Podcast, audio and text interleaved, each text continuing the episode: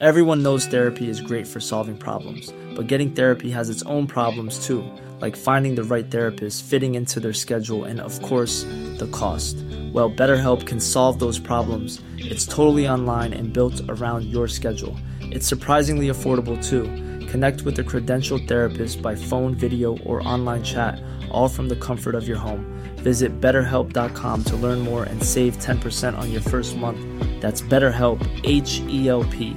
When you're ready to pop the question, the last thing you want to do is second guess the ring. At Bluenile.com, you can design a one of a kind ring with the ease and convenience of shopping online. Choose your diamond and setting. When you find the one, you'll get it delivered right to your door. Go to Bluenile.com and use promo code LISTEN to get $50 off your purchase of $500 or more. That's code LISTEN at Bluenile.com for $50 off your purchase. Bluenile.com code LISTEN. There's never been a faster or easier way to start your weight loss journey than with PlushCare. PlushCare accepts most insurance plans and gives you online access to board-certified physicians who can prescribe FDA-approved weight loss medications like Wigovi and Zepbound for those who qualify. Take charge of your health and speak with a board-certified physician about a weight loss plan that's right for you. Get started today at plushcare.com slash weight loss. That's plushcare.com slash weight loss. plushcare.com slash weight loss. در ضمن کابوش هایی که شده اتاق مکتبی از زیر خاک بیرون آمده و های گلی که بر آنها شاگردان دختر و پسر از های اخلاقی آموزگاران خود را که دو هزار سال پیش از میلاد مسیح مشق می کرده اند بر روی کف آن اتاقها به دست آمده است و چنان می نماید که یک حادثه و بلای ناگهانی کلاس درس را یک باره از فعالیت انداخته و در زیر زمین مدفون ساخته باشد بابلیان نیز مانند مردم فینیقیه خطنویسی را وسیله تسهیل کار تجارت می‌دانستند و به همین جهت مقدار زیادی از گلهای رس خود را به مصرف ادبیات نمیرساندند. در میان الواح بازمانده داستانهای منظومی به زبان جانوران دیده می شود و این نوشته ها خود نسل نخستین سلسله است که پایانی ندارد. و نیز سرودهایی در آن الواح وجود دارد که در آنها کاملا مراعات وزن عروزی شده و سطور و بندهای آن کاملا از یکدیگر متمایز است. از اشعار غیردینی بسیار کم در میان این آثار دیده می شود از آنچه نماینده مراسم دینی است بوی نمایش استشمام می شود گو اینکه هنوز نمی‌توان آنها را به نام تئاتر نامید. از اینها گذشته مقادیر بسیار زیادی گزارش وقایع و ثبت حوادث تاریخی در میان الواح به نظر می رسد. وقایع نگاران رسمی پرهیزکاری و کشورگشایی شاهان را ثبت کرده و حوادث مهمی را که برای معابد و شهرهای مختلف پیش آمده نوشته و به یادگار گذاشتهاند. بروسوس نامدارترین مورخ بابلی در حوالی 280 قبل از میلاد همچون کسی که به علم و درایت خود اعتماد کامل داشته باشد از آفرینش جهان و آغاز تاریخ بشر سخن می‌گوید نخستین شاه بابلی را خدایی برگزید و مدت سلطنت این شاه سی و شش هزار سال طول کشید بروسوس از آغاز جهان تا طوفان بزرگ را با دقتی شایسته تحسین و اعتدالی نسبی 691,200 سال می‌داند. دوازده لوح شکسته که در کتابخانه آشور بنیپل به دست آمده و اکنون در موزه انگلستان نگاهداری می شود جالب ترین اثر ادبی بین النهرین یعنی حماسه گیلگمش را در بردارد این حماسه نیز مانند ایلیاد مجموعه ای از داستان هاست که پیوستگی متینی با یکدیگر ندارند و آنها را یک جا جمع کرده اند و تاریخ بعضی از آنها به سه هزار قبل از میلاد می رسد. یک قسمت از این حماسه داستان طوفان بابل است. گیلگمش فرمان فرمای افسانه شهر اروک یا ارک و از نسل شمش نپیشتیم است که پس از طوفان ماند و حیات ابدی پیدا کرد. گیلگمش در این داستان همچون ترکیبی از آدونیس و سامسون با قامتی بلند و هیکلی درشت و عضلاتی پیچیده دیده می شود که با جرأت و شهامت به کارها اقدام می کند و زیبایی فریبنده ای دارد. Here's a cool fact a crocodile can't stick out its tongue. Another cool fact you can get short term health insurance for a month or just under a year in some states. United Healthcare short term insurance plans are designed for people who are between jobs, coming off their parents' plan, or turning a side hustle into a full time gig. Underwritten by Golden Rule Insurance Company, they offer flexible, budget friendly coverage with access to a nationwide network of doctors and hospitals. Get more cool facts about United Healthcare short term plans at uh1.com. Everyone knows therapy is great for solving problems, but getting therapy has its own problems too, like finding the right therapist, fitting into their schedule, and of course, the cost. Well, BetterHelp can solve those problems. It's totally online and built around your schedule. It's surprisingly affordable too. Connect with a credentialed therapist by phone, video, or online chat, all from the comfort of your home. Visit betterhelp.com to learn more and save 10% on your first month. That's BetterHelp, H E L P. دو سرس او خداست و یک سرس او آدمیزاد است. و هیچ کس نمی‌تواند با اندام او دم از برابری زند. همه چیز حتی کرانه های زمین را دیده.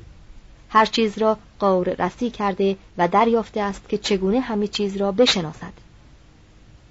از حجاب حکمت که همه چیز را می پوشاند گذشت و همه رازها را گشود. آنچه را پنهانی بود دید و از هرچه پوشیده بود سرپوش برگرفت و خبر دوره پیش از طوفان را باز آورد. راه دور و درازی رفت و رنج و زحمت فراوانی را تحمل کرد و آنگاه بر لوحی سنگین آنچه را کرده بود نوشت.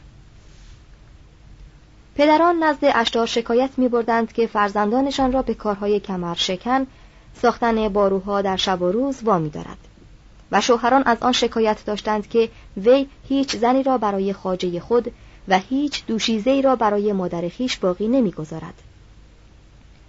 اشتار از آرارو مادر خدای گیلگمش درخواست می کند که فرزندی همسنگ گیلگمش بیافریند که بتواند او را با نزاع و کشمکش مشغول دارد و به این ترتیب شوهران اروک آرامش خاطر خود را باز یابند.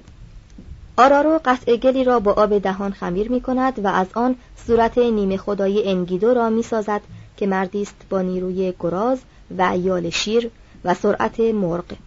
این انگیدو به همنشینی آدمیزادگان رغبتی ندارد و از آنان دوری میگزیند و با جانوران به سر می‌برد. و با آهوان علف صحرا میچرد و با آفریده های دریا بازی می کند و همراه با دد و دام تشنگی خود را فرو می نشاند. یکی از شکارچیان بر آن می شود که با دام و تله او را گرفتار سازد ولی هرچه میکوشد به این کار موفق نمی شود. آنگاه شکارچی به نزدیک گیلگمش می رود و از او می خواهد که زن کاهنه ای را به او امانت دهد تا انگیدو به دام عشق او گرفتار شود. گیلگمش به او می‌گوید ای سیاد برو و کاهنه را با خود گیر و آنگاه که جانوران به آبشخور می روند پرده از روی زیبای او بردار. چون انگیدو روی او را ببیند جانوران از گرد او پراکنده خواهند شد. شکارچی و کاهنه پیش می روند و انگیدو را می آبند. او در اینجاست ای زن بندهای خود بگشا و از زیبایی خود پرده بردار تا سیر و پر از تو برخوردار شود باز پس مگرد و آتش او را تیزتر کن. چون تو را ببیند به نزد تو خواهد آمد. جامعه خود بگشا تا بر تو آرام گیرد. شهوت او را برانگیز بدانسان که زنان می کنند. در آن هنگام نسبت به ددان بیگانه خواهد شد. همان ددان که پیوسته در پی او گام برداشته و با او بزرگ شده اند. سینه او به سینه تو فشرده خواهد شد. آنگاه کاهنه بندهای خود را گشود و از زیبایی خود پرده برداشت تا او سیر و پر از وی برخوردار شود. پس باز نگشت و آتش او را تیز کرد و جامعه خود را گشود تا بر او آرام گیرد و شهوت او را برانگیخت بدانسان که زنان می کنند. سینه او بر سینه وی فشرده شد. انگیدو فراموش کرد که کجا زاده شد. انگیدو شش روز و هفت شب با زن مقدس ماند. چون از لذت سیر و زده شد بیدار گشت و دریافت که دوستانش جانوران رفته اند و چون چنین دید از شدت اندوه بیحال و بیهوش شد. در آن هنگام کاهنه وی را ملامت کرد و گفت تو که شکوه خدایی داری از چه رو میان وحشیان مزارع به سر می‌بری؟ بیا تو را به اروک ببرم در آنجا که گیلگمش زندگی می کند و قدرت او بالای همه قدرت هاست. انگیدو که با ستایش کاهنه فریب او را خورده بود در پی وی به جانب اروک روانه شد و چنین گفت. مرا به آنجا که گیلگمش است راهنمایی کن تا با او بجنگم و قدرت خود را به وی نشان دهم. چون چنین شد خدایان و شوهران شاد شدند. ولی گیلگمش در آغاز کار با نیرو و پس از آن با مهربانی خیش بر وی چیره شد و آن دو یار وفادار یکدیگر شدند. هر دو در کنار یکدیگر برای حمایت اروک در برابر ایلام پیش رفتند و پس از انجام کارهای بزرگ پیروزمندانه بازگشتند. گیلگمش ساز و برگ جنگ از خود دور کرد و جامعه سفید خیش را پوشید و خود را با نشانه های سلطنتی بیاراست و تاج بر سر گذاشت. در آن هنگام اشتار سیری ناپذیر گرفتار عشق او شد و چشمان درشت خود را متوجه او ساخت و به او گفت بیا ای گیلگمش و شوهر من باش. عشق خود را همچون هدیه‌ای به من بخش. تو شوهر من خواهی بود و من زن تو. تو را در عرابه از لاجورد و طلا خواهم گذاشت که چرخهای زرین عقیق نشان دارد. تو را شیرانی بزرگ خواهند کشید در آن هنگام که به خانه ما می آیی گرداگرد تو بخور برخواسته از درخت ارز خواهد بود. تمام زمین های مجاور دریا قدم تو را در آغوش خواهند گرفت و شاهان در برابر تو پشت دوتا خواهند کرد و خیرات و عطایای کوه ها و جلگه ها را همچون خراجی در برابر تو خواهند آورد. گلگمش این پیشنهاد را نمیپذیرد و سرنوشت شومی را که اشتار برای معشوقهای فراوان خود مهیا کرده به یاد او میآورد. و از آن میان نام تموز و باز و اسب و مرد باغبان و شیر را می‌برد و به او می‌گوید تو اکنون مرا دوست داری ولی بعدها همان گونه که آنان را از پای درآوردی مرا نیز از پای در خواهی آورد. اشتار در خشم می شود و از آنو خدای بزرگ مسئلت می کند که گاو وحشی درندهی بیافریند و آن گاو گیلگمش را بکشد.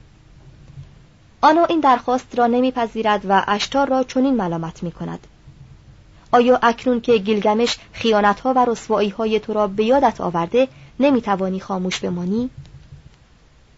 اشتار تهدید می کند که اگر مسئولش اجابت نشود در تمام جهان غریزه عشق و شهوت را ریشهکن کند تا هرچه زنده است نابود شود. آنو تسلیم می شود و گاو وحشی درنده را می آفریند ولی گیلگمش به دستیاری انگیدو بر آن جانور چیره می شود و چون اشتار بر گیلگمش دشنام و نفرین میفرستد انگیدو دستی از آن جانور را به چهره او پرتاب می کند گیلگمش به خود میوالد و شاد می شود ولی اشتار با مبتلا کردن انگیدو به درد درمان ناپذیری در بهبوهه بزرگی عیش گیلگمش را منقص می کند و انگیدو می میرد. گلگمش بر روی نعش دوست خود که او را از هر محبوبه بیشتر دوست دارد خم می شود و زاری می کند و در اندیشه مرگ و اسرار آن فرو می رود که آیا هیچ راه گریزی از این سرنوشت شوم نیست؟ تنها یک نفر از مرگ رهایی یافته و آن شمش نپیشتیم است و ناچار او راز زندگی جاودانی را می شناسد. گلگمش بر آن می شود که اگر برای یافتن وی تمام جهان را هم از زیر پا بگذراند به این کار برخیزد در ضمن این جستجو گزارش به کوهی میافتد که دو افریت نگاهبان آن است و سر این افریت ها به آسمان میساید و پستانهاشان تا دوزخ پایین می رود. ولی این دو افریت به وی پروانه عبور می دهند و او از گذرگاه زیرزمینی تاریکی به درازی 20 کیلومتر میگذرد و به کنار اقیانوس بزرگ می رسد. و از دور بر روی آبها تخت سبیتو خداوند دوشیزه دریاها را می‌بیند. از وی برای گذشتن از آبها مدد می‌خواهد و می‌گوید اگر در این کار کامیاب نشوم خود را بر این زمین خواهم افکند و خواهم کشت. سبیتو را دل بر او میسوزد و به او اجازه می‌دهد که در مدت چهل روز طوفانی از دریا بگذرد و به جزیره خوشبختی که جایگاه شمش نپیشتیم دارنده زندگی جاودانی است درآید. چون گیلگمش به آن جزیره می‌رسد از شمش نپیشتیم خواستار زندگی ابدی می شود وی داستان طوفان را برای وی باز می‌گوید و بیان می کند که چگونه خدایان از آنچه بر اثر حمله دیوانگی کردند پشیمان شدند و چگونه وی و زنش را برای آنکه سبب باقی ماندن نسل او می شده اند زندگی جاودانه بخشیدند. آنگاه گیاهی را که خوردن آن جوانی را تجدید کند به گیلگمش می دهد و گیلگمش آماده بازگشت دور و دراز خیش می شود وی در میان راه درنگ می کند تا تن خود را بشوید و در آن حال که مشغول شست و شوست ماری در آن نزدیکی می خزد و گیاه را می رو باید. توضیح هاشیه بسیاری از اقوام باستانی مار را به عنوان رمز جاودانی می پرستیدند. چه تصور می کردند که این جانور با عوض کردن پوست خود می تواند از مرگ بگریزد. ادامه متن. گیلگمش دل شکسته و اندوهگین به اروک باز می گردد و در همه معابدی که سر راه خود می بیند نماز می‌گذارد تا مگر انگیدو دیگر باره زنده شود. حتی اگر این زندگی تازه آن اندازه بیشتر طول نکشد که یک کلمه با وی سخن گوید. انگیدو ظاهر می شود و گیلگمش از حال مردگان جویا می شود و انگیدو در پاسخ وی می گوید مرا یارای جواب گفتن به تو نیست چه اگر بتوانم زمین را در برابر تو بکشایم و آنچه را که دیده ام برای تو بازگویم ترس تو را از پایدر خواهد آورد و از هوش خواهی رفت. ولی گیلگمش که رمز فلسفه یعنی حماقت متحورانه است در طلب حقیقت اصرار میورزد و می‌گوید بگذار ترس مرا از پای درآورد و بیهوش شوم. هرچه هست مرا از آن آگاه کن. انگیدو احوال دوزخ را باز می‌گوید و با این نقمه حزنانگیز قطعات بازمانده این حماسه به پایان می‌رسد. صفحه 380 هفت هنرمندان شامل خورده هنرها موسیقی نقاشی پیکرتراشی نقش برجسته معماری. داستان گیلگمش تقریبا نمونه منحصر به فردی است که از روی آن می توانیم درباره ادبیات بابل قضاوت کنیم ولی آنچه از خورده هنرهای بابلی از تندباد حوادث مسون مانده و به ما رسیده نشان می دهد که در آن مردم اگر روح ابداع Imagine the softest sheets you've ever felt. Now imagine them getting even softer over time. That's what you'll feel with Bowl and Branch's organic cotton sheets. In a recent customer survey, 96% replied that Bowl and Branch sheets get softer with every wash. Start getting your best night's sleep in these sheets that get softer and softer for years to come. Try their sheets with a 30-night guarantee. Plus, get 15% off your first order at bowlandbranch.com. Code BUTTERY. Exclusions apply. See site for details. Even when we're on a budget, we still deserve nice things. Quince is a place to scoop up stunning high-end goods for 50 to 80% less than similar brands. They have buttery soft cashmere sweaters starting at $50, luxurious Italian leather bags, and so much more. Plus, Quince only works with factories that use safe, ethical, and responsible manufacturing. Get the high-end goods you'll love without the high price tag with Quince. Go to quince.com/style for free shipping and 365-day returns. Hey, it's Paige DeSorbo from Giggly Squad. High quality fashion without the price tag. Say hello to Quince. I'm snagging high-end essentials like cozy cashmere sweaters, sleek leather jackets, fine jewelry, and so much more. With Quince being 50 to 80% less than similar brands. And they partner with factories that prioritize safe, ethical, and responsible manufacturing. I love that. Luxury quality within reach. Go to quince.com slash style to get free shipping and 365 day returns on your next order. quince.com slash style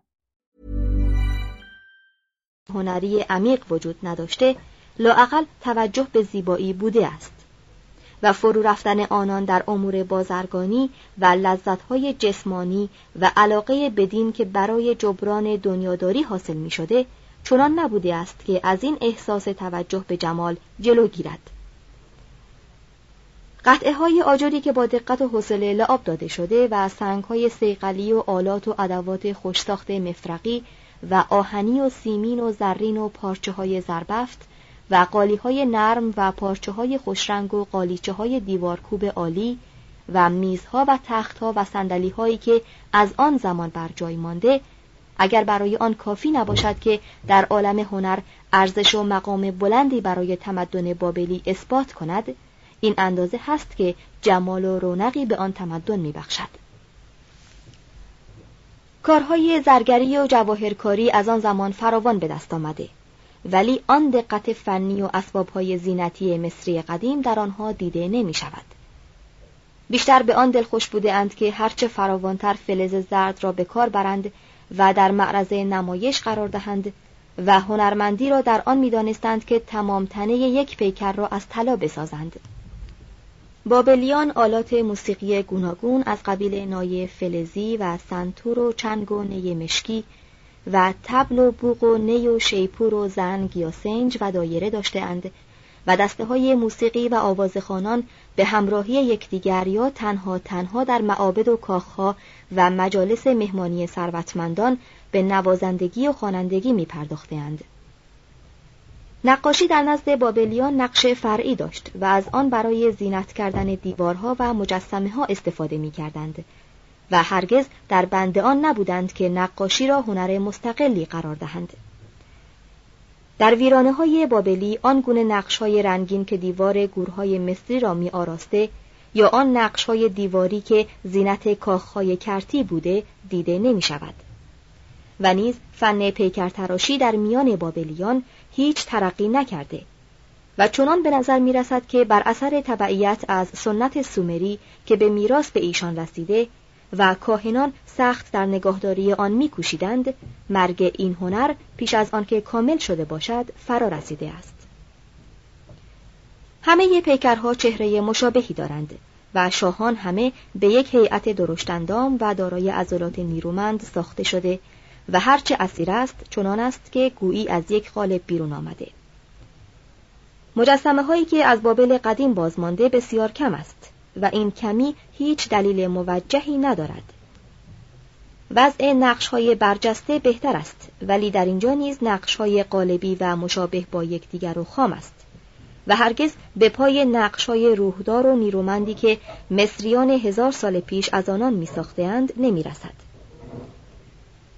نقش های برجسته بابلی در آنجا که جانوران را در حالت سکون با شکوهی که در طبیعت دارند یا در آنجا که به واسطه قصاوت آدمیزاد حالت درندگی و افروختگی پیدا کرده اند نمایش می دهد غالبا به سرحد کمال می رسد. درباره معماری بابلی اکنون نمی‌توان حکم کرد چه به ندرت از میان ویرانه های آثاری که بر جای مانده بنایی می‌توان یافت که بیش از دو سه متر از سطح زمین بلند باشد. و نیز هیچ گونه نقاشی یا حجاری که شکل کلی یک معبد یا یک ساختمان را نمایش دهد از آن زمان بر جای نمانده است. خانه ها را با خشت و گل می ساختند و تنها ثروتمندان خانه آجری داشتند. در خانه های بابلی به ندرت پنجره وجود داشت و در خانه ها غالبا رو به کوچه های تنگ باز نمی شد و بیشتر در خانه به طرف حیاتی داخلی بود و این حیات پناهگاهی از آفتاب سوزان به شمار می رفت. اگر به اخبار و روایات باور داشته باشیم باید بگوییم که خانه های مردم طبقه اول اجتماع دارای سه یا چهار طبقه بوده است کف ساختمان معابد محاذی سقف خانه هایی ساخته می‌شد که این معابد بر زندگی ساکنان آن خانه ها نظارت و تسلط داشت معبدها به طور کلی بناهای مکعب شکل بزرگ آجری بوده که در وسط خود حیاتی داشت و بیشتر مجالس دینی در آن حیات تشکیل می‌شد. غالبا در کنار معبد برج بلندی به نام زیگورات به معنی جای بلند می ساختند و آن ساختمان چند طبقه مکعب شکلی بود که هرچه بالاتر می رفت حجم مکعب های نماینده هر طبقه کوچکتر می شد و بر گرداگرد آن پلکان طبقات مختلف را به یکدیگر اتصال می‌داد. این زیگورات ها که عنوان دینی و پرستشی داشت و زریح و آرامگاه خدای صاحب معبد به شمار می رفت در عین حال به منظورهای نجومی نیز به کار می رفت و از آنجا کاهنان حرکات ستارگان را که به عقیده ایشان از همه چیز زندگی خبر می‌داده مشاهده و رصد می کردند. زیگورات بزرگ بورسیپا به نام طبقات هفت فلک نامیده می‌شد و هر طبقه به یکی از سیاراتی که بابلیان می شناختند اختصاص داشت و آن را به رنگ خاصی رنگ کرده بودند طبقه تحتانی به رنگ سیاه زحل بود طبقه بالای آن به نمایندگی از زهره رنگ سفید داشت. طبقه بالاتر ارغوانی رنگ مخصوص مشتری بود. طبقه چهارم کبود رنگ به اتارد اختصاص داشت. طبقه پنجم با رنگ سرخ نماینده مریخ بود. طبقه ششم به رنگ نقره و طبقه هفتم به رنگ طلا به ترتیب از ماه و خورشید حکایت می کرد. این افلاک و ستارگان چون به ترتیب از پایین برج شروع می شد هر کدام نماینده یکی از روزهای متوالی هفته بود. در ساختمان های بابل تا آنجا که اطلاع داریم ذوق هنری به کار نمی رفت و خط مستقیم و زخامت بنا اساس ساختمانی را تشکیل می‌داد. گاهگاهی در میان ویرانه ها آثار قوس یا سقف گنبدی دیده می شود که از سومریان به بابل رسیده و غیر ماهرانه و بیان که بدانند سرنوشت این تاقها و قوسها چه خواهد بود از آنها در بناهای خود استفاده می کردند. تنها ترتیبی که در خارج و داخل خانه می کردند استفاده از آجرهای لعابدار به رنگهای زرد و آبی و سفید و سرخ بود که گاهی از آنها بر روی دیوار نقش جانور یا گیاهی را بیرون می آوردند. استعمال آجر لعابدار تنها به منظور زیبایی نبود بلکه به این ترتیب می‌خواستند ساختمانها را از گزند آفتاب و باران نگاه دارند و این هنر در قدمت به زمان نرمسین می‌رسد و در بین النهرین تا آنگاه که به دست مسلمانان گشوده شد باقی بود به همین جهت است که ساختن کاشی و سفال لعابی به صورت هنر باستانی شخصی و خصوصی شرق میانه درآمده گو این که سفالهای به دست آمده چندان جلب توجه نمی کند. با وجود کمکی که سفال لعابدار به هنر معماری بابلی کرده باید گفت که این هنر سنگین خالی از ظرافت و زیبایی بود و خود موادی که در ساختمان به کار می‌رفت سبب آن می‌شد که این فن نتواند از درجه متوسط تجاوز کند کارگران و غلامان گلروس را خمیر می کردند و با آن آجر و ملات می ساختند و به سرعت سراسر مملکت را معابدی که به این ترتیب ساخته می‌شد فرا می گرفت. هرگز برای ساختن معابد احتیاج آن نبود که مانند مصر قدیم یا اروپای قرون وسطا قرنها صرف وقت شود. ولی تقریبا این گونه بناها به همان سرعتی که برپا می‌شد خود میریخت و ویران میگشت و پنجاه سال نرسیدن به آن ساختمان ها کافی بود که دوباره آنها را به صورت خاک و گلی که از آن ساخته شده بودند مبدل سازد خود ارزانی آجر در واقع سبب آن بود که نقشه ساختمان های بابلی بد و ضعیف از کار درآید. با چنین مصالحی به آسانی می‌شد بناهای عظیم برپا شود ولی مراعات زیبایی در آنها امکان نداشت. آجر با شکوه و جلال مناسب نیست در صورتی که روح معماری و مهندسی همان شکوه و جلال است. صفحه 383 هشت علوم بابلیان شامل ریاضیات، نجوم، تقویم، جغرافیا، پزشکی. بابلیان مردم تجارت پیشه بودند و به همین جهت امید کامیابی در علم برای ایشان بیش از کامیابی در هنر بود. از تجارت ریاضیات پیدا شد و علم ریاضی به کمک این اسباب پیدایش علم نجوم را فراهم آورد. کاهنان بین النهرین با وظایفی از قبیل قضاوت و اداره امور مردم تأمین وسایل مالی کشاورزی و صناعت و غیبگویی و کارشناسی در مشاهده ستارگان و احشای جانوران که بر عهده داشتند بی آنکه خود آگاه باشند شالوده علومی را ریختند که بعدها به دست یونانیان تا مدتی سبب آن بود که دین را از تخت پیشوایی و تسلط بر امور جهان فرود آورد. ریاضیدانان بابل اساس کار خود را تقسیم دایره به 360 درجه و تقسیم سال را به 360 روز قرار داده بودند بر روی این دستگاه شمار ستینی پیدا شد که حساب را بر پایه شست قرار می‌داد و این خود مبنای دستگاه شمار اصناعشری است که بعدها روی کار آمد و عدد دوازده شالوده شمار شد برای نمایاندن اعداد سه رقم بیشتر به کار نمی رفت. یکی عدد نماینده واحد بود که تا عدد نه نه بار تکرار می شد دیگر عدد نماینده ده بود که تا 90 نه بار آن را تکرار می کردند و رقم سوم عدد نماینده صد بود. امر حساب کردن را با تهیه جدولهای آسان کرده بودند که علاوه بر ضرب و تقسیم نصف و ربع و سلس و مربع و مکعب اعداد اساسی در آن ثبت شده بود. هندسه در نزد آنان به آن حد رسید که می توانستند مساحت اشکال غیر منظم و پیچیده را اندازه بگیرند عددی که بابلیان برای پی یعنی نسبت محیط دایره به قطر آن به حساب می آوردند عدد سه بود و البته این اندازه تقریب برای ملت منجمی چون بابلیان شایسته به نظر نمی رسد.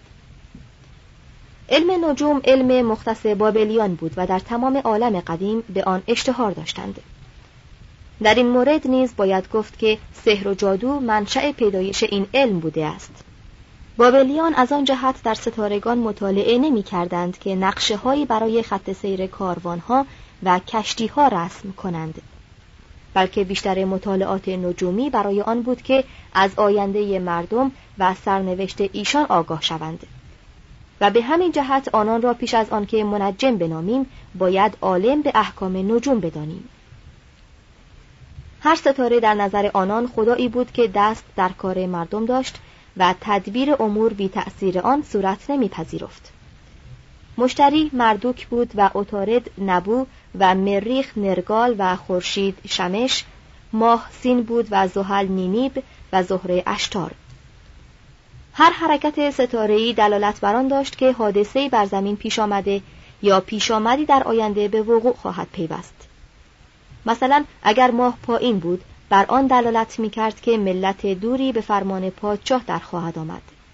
و اگر شکل هلال به خود می گرفت علامت آن بود که پادشاه بر دشمنان خیش پیروز خواهد شد.